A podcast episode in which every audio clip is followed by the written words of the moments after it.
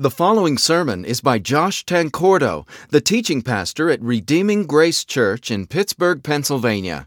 Redeeming Grace is a gospel centered church that values rich biblical teaching and authentic Christian community. Learn more by visiting our website at redeeminggracepittsburgh.com. Well, this morning we are starting what will probably end up being about a year long journey uh, through the book of Acts, just preaching passage by passage through that book. And the reason I chose Acts as the next book for us to go through is actually related to COVID. Uh, because uh, for a lengthy period of time during COVID, uh, virtually everything our church did uh, came to a screeching halt. Uh, our church was basically reduced to a once a week Facebook video for several months. And thankfully, though, the Lord did provide us with the opportunity to begin meeting again this past June. So I guess it's been about a year now, almost exactly. But even throughout this past year, uh, things, of course, haven't really been entirely normal. Um, it seems like there's just been a mentality, really, wherever we go, of distance and I guess a, a bit of awkwardness that characterizes our social interactions. And I am thankful now that we do finally seem to be gradually coming out of that with the vaccine now widely available and the withdrawal of mask requirements for many of us and things like that. So, what I believe that we as a church need the most right now is essentially to learn to walk again. Kind of like uh, when someone's in a bad car accident. A lot of times, when someone's in an accident like that, they will, at least temporarily, lose the ability to walk. And so, what they need after their injuries have been sufficiently tended to and they've begun to recover, what, they've, what they need is physical therapy to essentially teach them how to walk all over again. And that's sort of where I see our church being at right now. Uh, we've had several months of no face to face interaction, followed by uh, about a year of interactions that have been hindered in various ways. And so, what we now need is to learn to walk again when it comes to ministry to one another, and especially to our outreach to those outside the church. I mean, if there's any area in which we really need help, I believe it's in reorienting our lives around the mission that Jesus has given to us. And of course, that begins with us just having regular gospel conversations with the people that God puts into our lives. And it's my hope that studying the book of Acts passage by passage will be very helpful to us in that.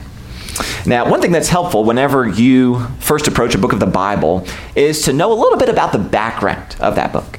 And it's pretty nice for us today, since as we look at Acts chapter 1, a lot of that background information is conveniently supplied for us in the first three verses. So let's look at Acts 1, verses 1 through 3. In the first book, O Theophilus, I have dealt with all that Jesus began to do and teach, until the day when he was taken up, after he had given commands through the Holy Spirit to the apostles whom he had chosen. He presented himself alive to them after his suffering by many proofs, appearing to them during 40 days and speaking about the kingdom of God. Now, what these verses don't tell you is that this book was written by a guy named Luke. Luke was a physician and also a close associate and frequent traveling companion of the Apostle Paul. And we see here that he's writing Acts as volume two, actually, of a two volume series.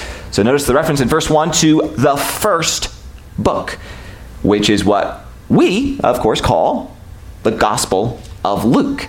So understand that even though in our Bibles today there's a book in between Luke and Acts, right? The Gospel of John is right there.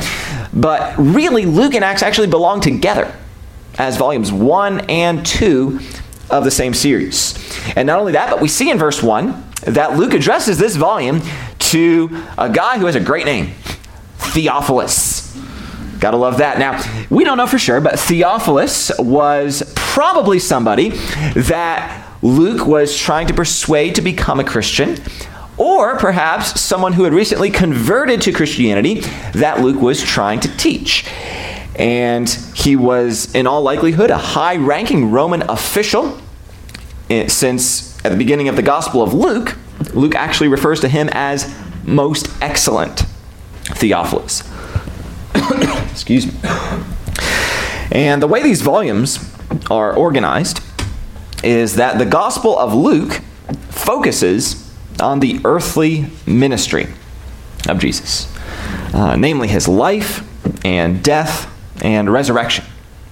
So it teaches us how Jesus entered this world as a real human being. Like he became one of us. And he lived a life of sinless perfection. Nobody in the entire history of the world has ever done that before. But Jesus did. He walked every day of his life in perfect righteousness. And then he died on the cross.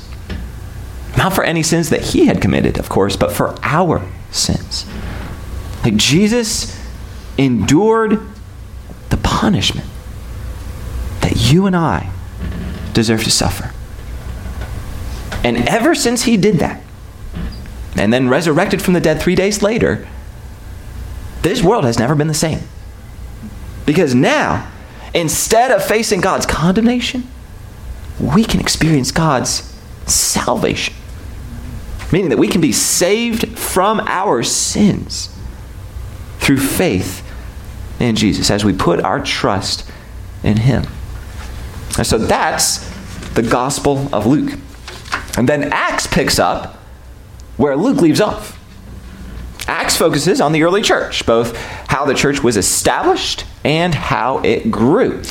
And here in Acts chapter 1, we find Jesus speaking with his followers after he had risen from the dead. And he tells them, skipping ahead here to verses or to verse 8, but you will receive power when the Holy Spirit has come upon you, and you will be my witnesses in Jerusalem, in all Judea and Samaria, and to the end of the earth.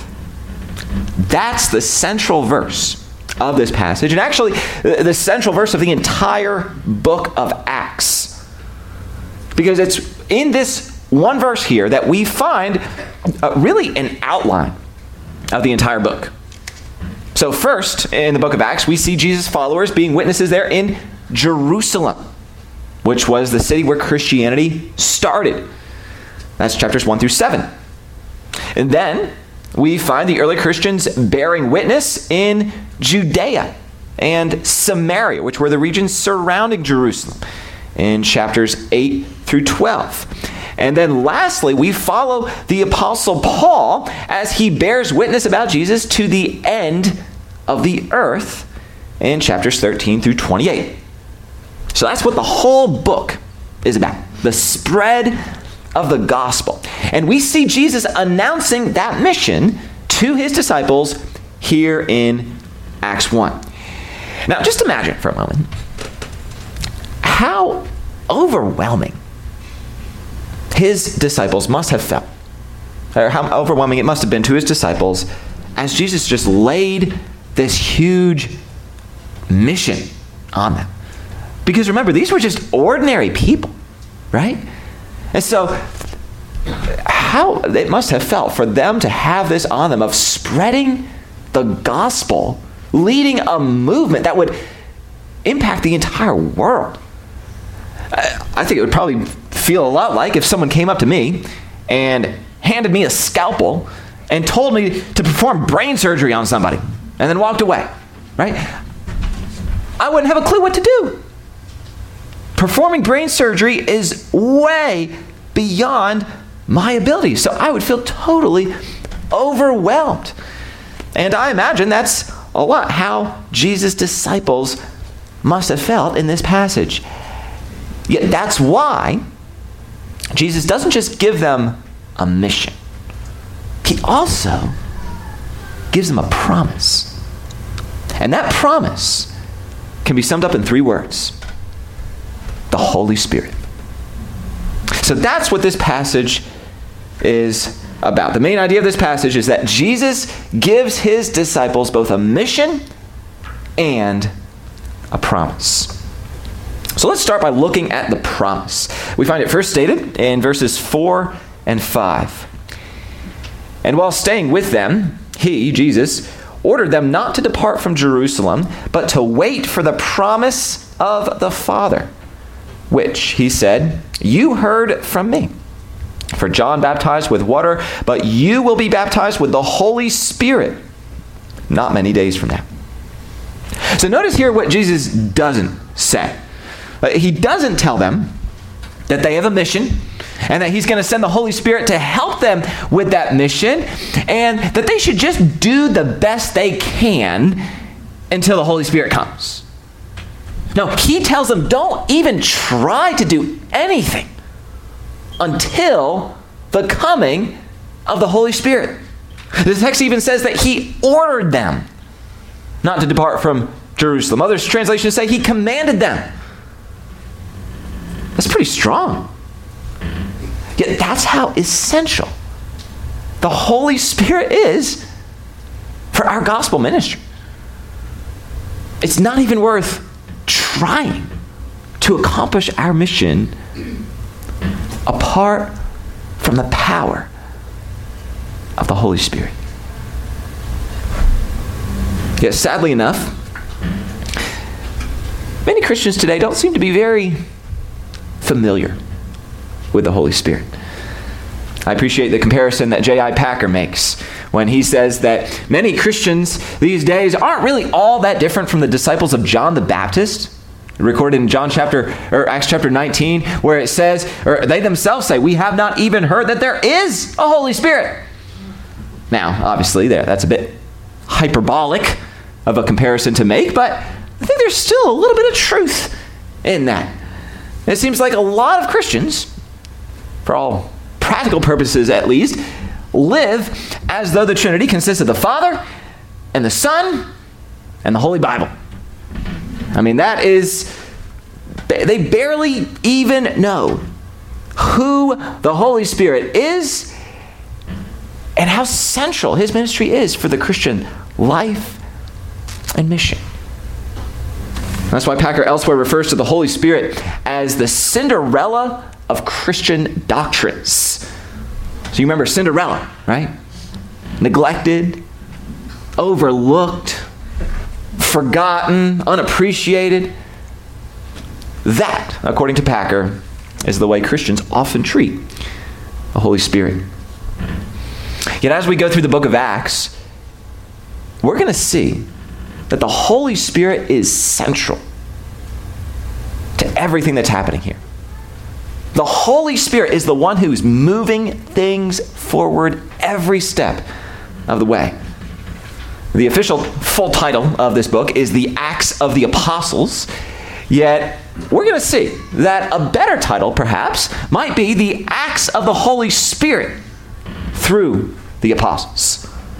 That's how central the Holy Spirit is to everything that we see taking place. In Acts chapter 2, for example, it's the Spirit who enables the apostles to speak in other languages and who empowers Peter for his famous sermon at Pentecost. In Acts chapter 4, it's the Spirit who empowers Peter to boldly testify about Jesus and about his mission to the Jewish religious leaders. Later in Acts 4, it's again the Spirit who enables the early Christian community to continue sharing the gospel even in the midst of persecution. In Acts chapter 6, it's being full of the Spirit that's considered a key qualification for serving as a deacon.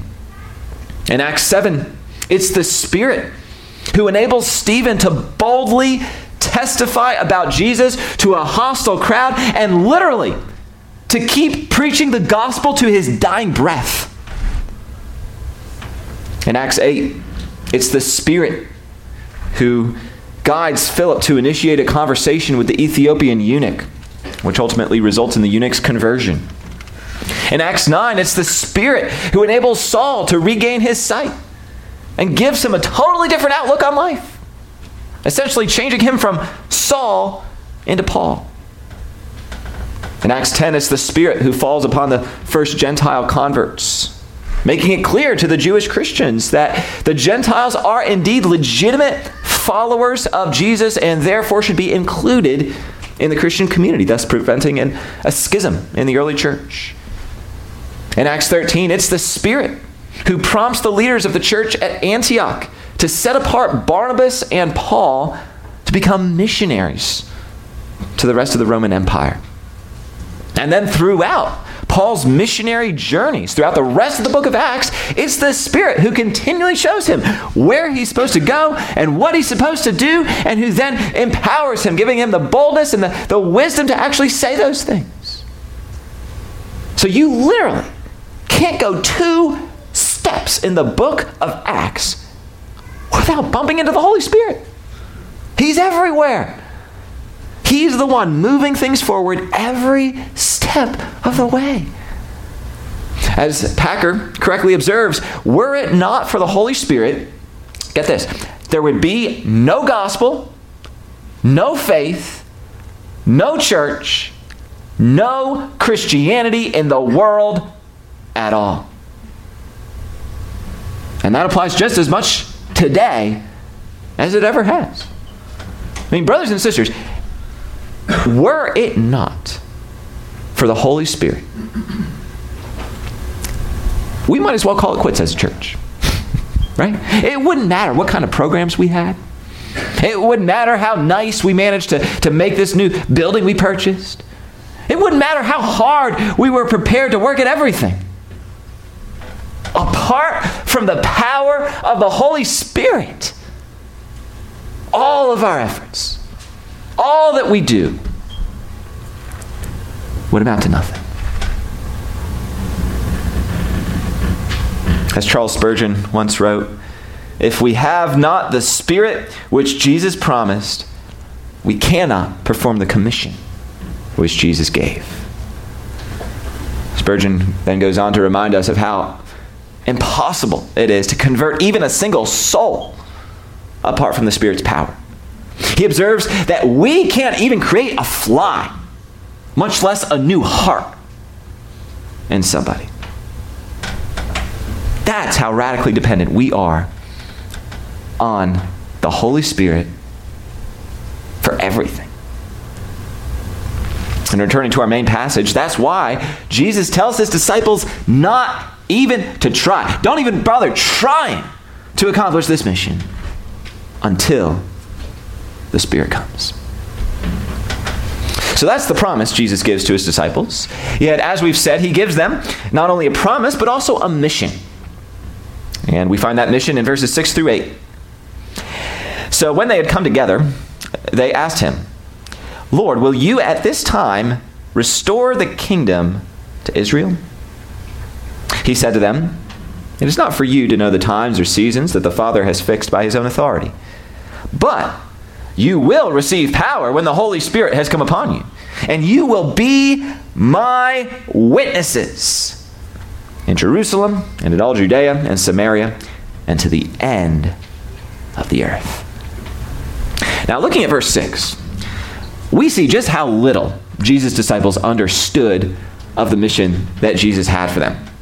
I mean, they ask him if he's at this time going to restore the kingdom to Israel.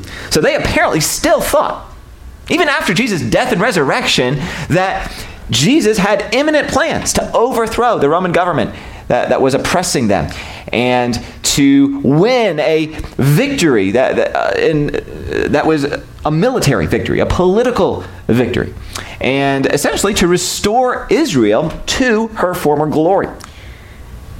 And Jesus, notice, he, he doesn't deny that the Father will bring that about in the future. But he makes it clear that that's not what they need to be thinking about right now. Their mission for the present is to be his witnesses. Now, that word translated as witnesses, much like in English, really, is a courtroom term that refers to someone who testifies in a court of law. So, like if you saw a crime take place, well, the authorities are going to want you to testify or bear witness about what you've seen. And that's the mission Jesus gives his disciples here. He wants them to bear witness to his resurrection, and by extension, to what they've experienced as a result of his resurrection. Not only that, but we see again that this mission is inseparable from the Holy Spirit. And Jesus assures them that you will receive power when the Holy Spirit has come upon you. And in that power, you will be my witnesses. It's the Spirit who empowers them for their witnessing ministry. And of course, the Spirit who also empowers us for our witnessing ministry. It's the Spirit, for example, who helps us see opportunities to share the gospel, both in the course of ordinary conversation and, and even just as we're thinking about the people that we know. Also, it's the Spirit who gives us the wisdom with what to say.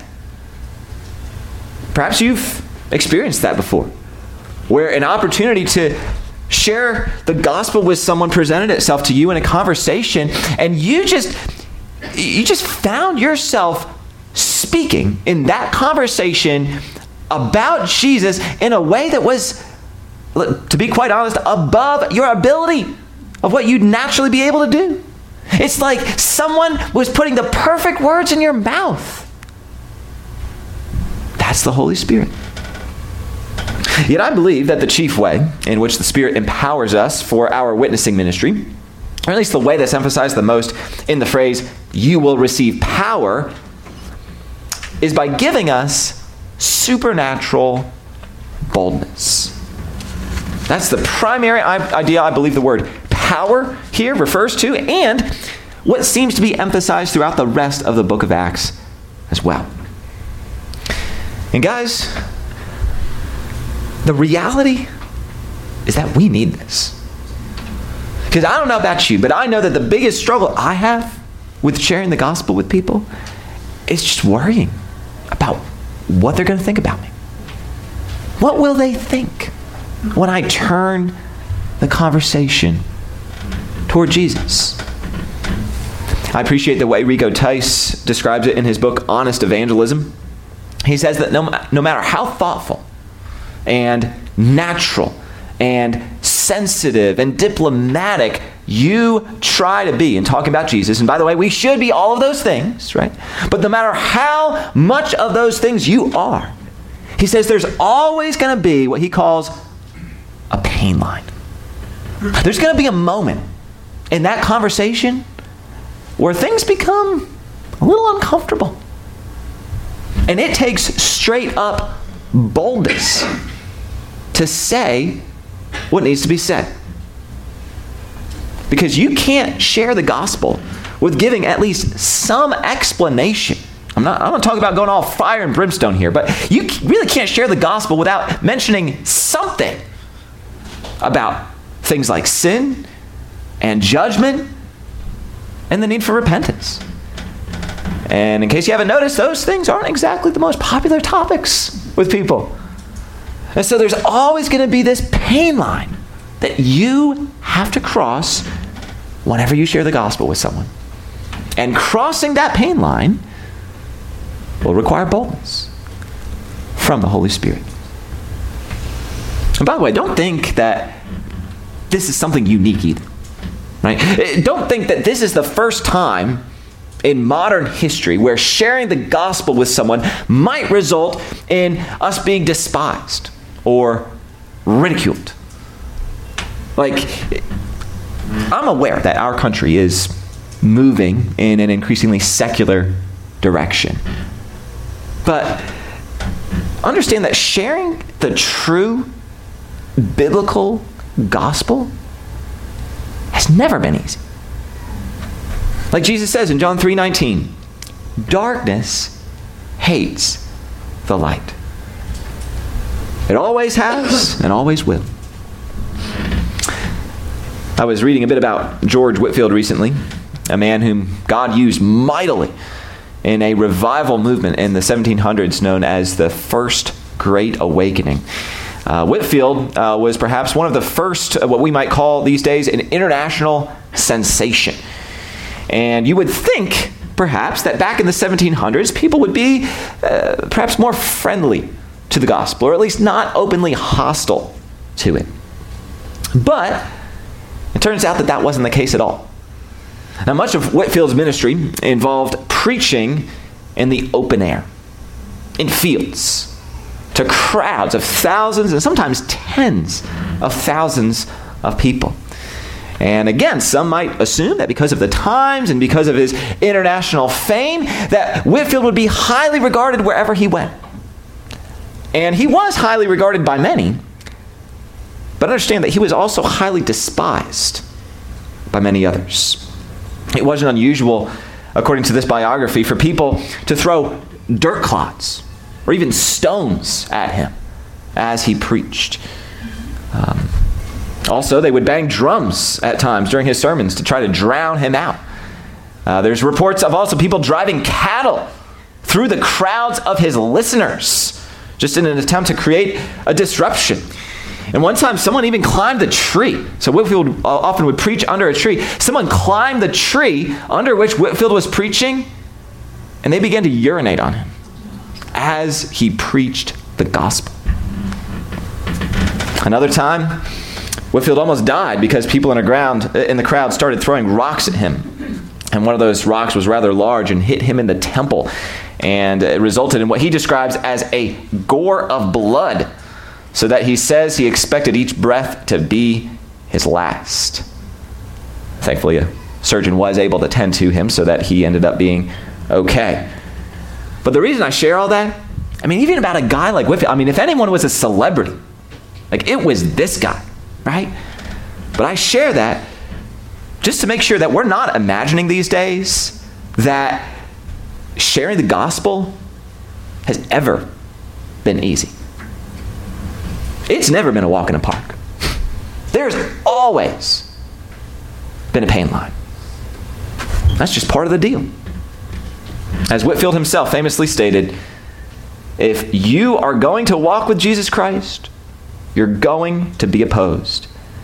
In our days, and that's the 1700s, to be a true Christian is really to become a scandal. And yet, Whitefield has said elsewhere the more I am opposed, the more joy I feel. And, dear friends, that joy and the boldness that Whitefield exhibited day after day after day, that's a work of the Holy Spirit. It's the Spirit who gives us an all consuming passion for God's glory so that we are ready to talk about Jesus regardless of the consequences. It's the Spirit that causes us to, to care more about people's souls and their eternal destiny than we do about our social reputation and our comfort. It's the Spirit who, equally as important, puts joy in our hearts so great that it just has to come out in our conversations with people.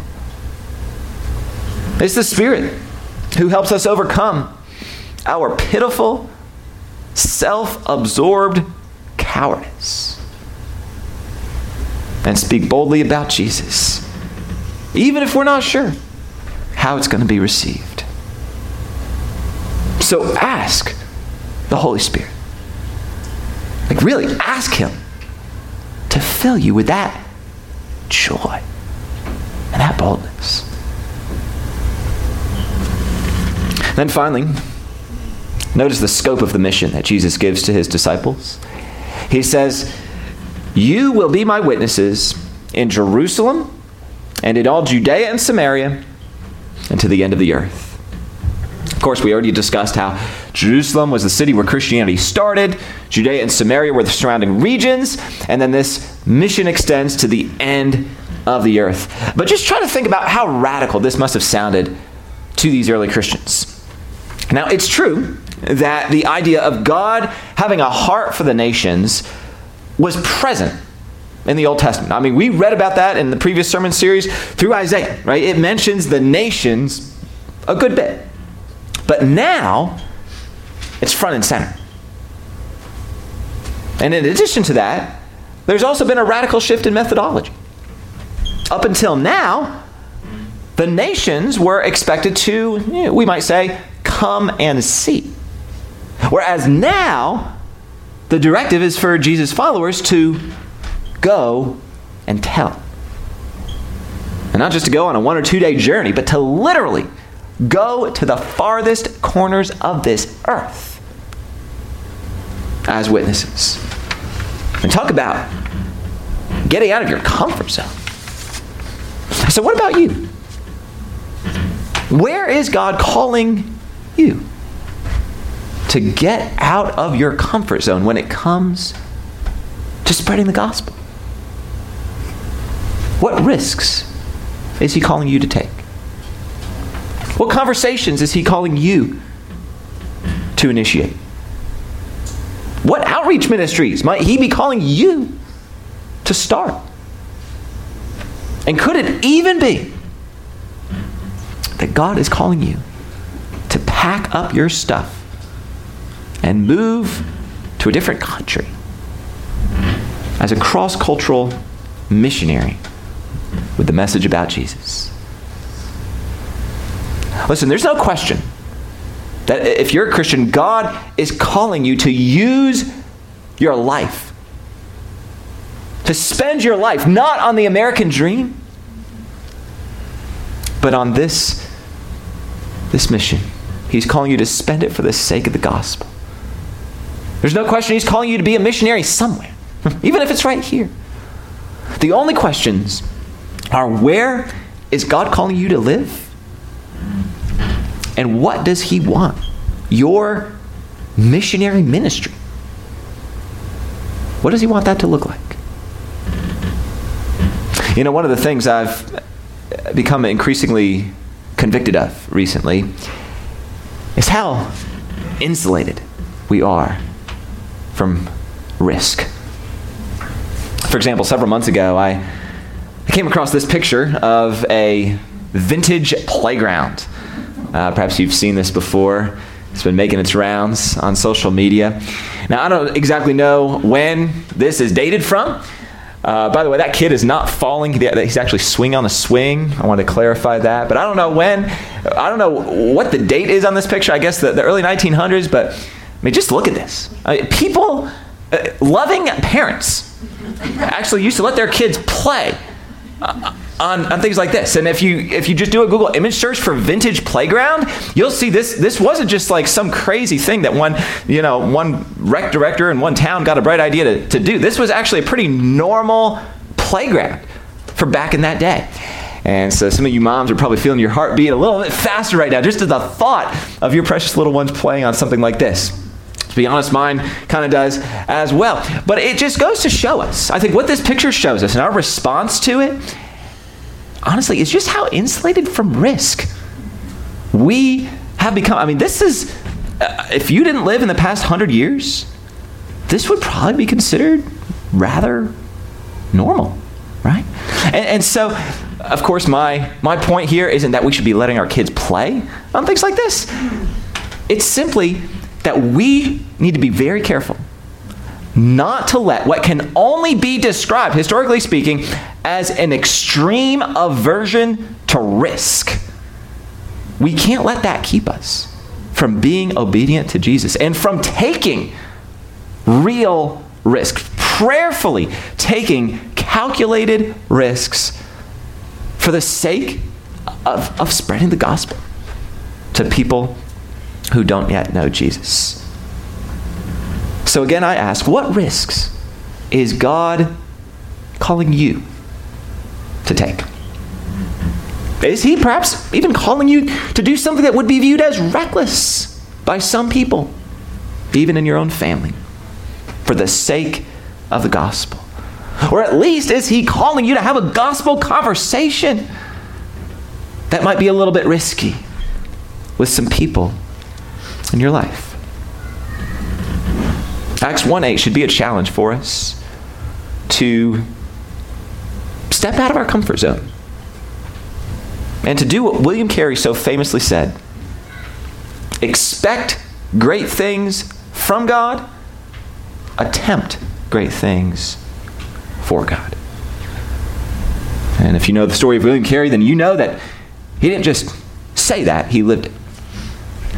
Expect great things from God, attempt great things for God. And remember, in all of this, of course, that you're not alone. For those who are Christians, you have the Holy Spirit. And that means you already have everything you need to be a faithful and fruitful gospel witness. You don't have to obtain a, a certain level of Christian maturity before you're level you're, you're ready to be a witness. Right? You don't have to get some sort of a certificate or go through some sort of a program or have a certain number of years of experience under your belt. The only thing you need is the Spirit of God and the Word of God you are ready. Of course, training never hurts, right? But just understand, you are ready to be a witness for Jesus from day one of your Christian life. So I know that we've all been through COVID and that being a faithful gospel witness has been even more difficult during COVID than it usually is. But hopefully, again, just like a physical therapy patient, we as a church can learn to walk again with this. And hopefully, Jesus' words to his disciples here in Acts chapter 1 are a helpful reminder to us that this is why we're here. Notice that Jesus, when he ascended into heaven and in Acts 1, he didn't take his disciples with them, with him, right? He left them there for a purpose. And that's also why Jesus doesn't snatch us up to heaven the, the moment we become a Christian. He's left us here so that we can share with the world about the joy and the hope that we have in Jesus Christ. The way He's changed our lives and the way He can change their lives as well.